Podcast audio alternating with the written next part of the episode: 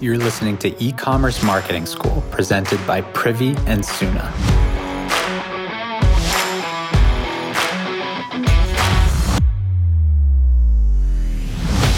Okay, so I've had Wayne from Baraka on in the past. He and his wife are building an incredible brand. They're seven figures, and they sell all sorts of handmade products like shea butter, coconut oil, soaps, all stuff that's literally handmade by women in northern Ghana. It's fantastic. Every now and then, Wayne reaches out, love the guy, with some new marketing stuff that they're trying and how it's going.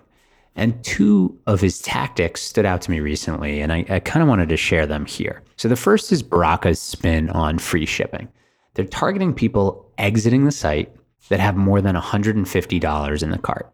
So after two hours, if the cart's not been, you know, ordered, aka abandoned, they trigger an email.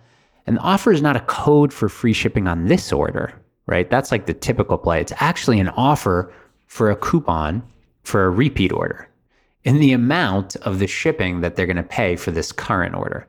So the idea is, hey, why don't you complete this order, pay for shipping, and as a result, we'll send you a code for your next order that gets you free shipping. So it's pretty different. And according to Wayne, it's actually working really, really well for them. And there's a few reasons. One, they get full payment for this current order, including shipping, on really high value carts, right? Carts over 150. Two, it ensures a second order if they're actually going to use the coupon. And of course, the coupon has an expiration. So Baraka's got a reason to send a few follow ups. You know, they can further the brand story, which they do in a big way, and remind them that they've got this free shipping coupon. I thought it was clever and different. And Wayne said that it's driving repeat order rates up at roughly 25% the cost of what Baraka would have to do if they were just going to order offer free shipping out of the gate, right? So pretty pretty solid there. So, you know, there's some nuance to how you're going to communicate an offer like this. It's a little bit tricky to communicate in a digestible way, but I thought it was clever and seems to be super impactful for large cart values.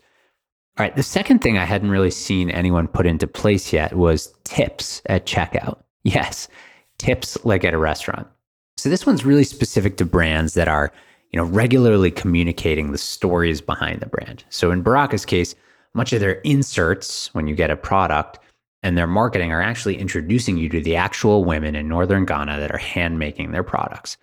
So Wayne turned on tips at checkout. And get this tips now come in at an additional 2% of sales. So Baraka takes all of that money and puts it to their impact component. And I love this because it's a win for the women that they're empowering, right? That's their supply chain. It's a win for Baraka because it gets their customers even more emotionally invested in the brand. And it really furthers the bond between the supply chain, aka the women working for Baraka, and the brand themselves, right? There's so much more trust there.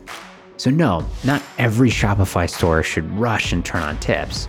But if you or your people are the hardworking faces behind the marketing, right, and that's a regular component to storytelling that you're doing, it actually could be another good lever to grow sales and strengthen bonds all around.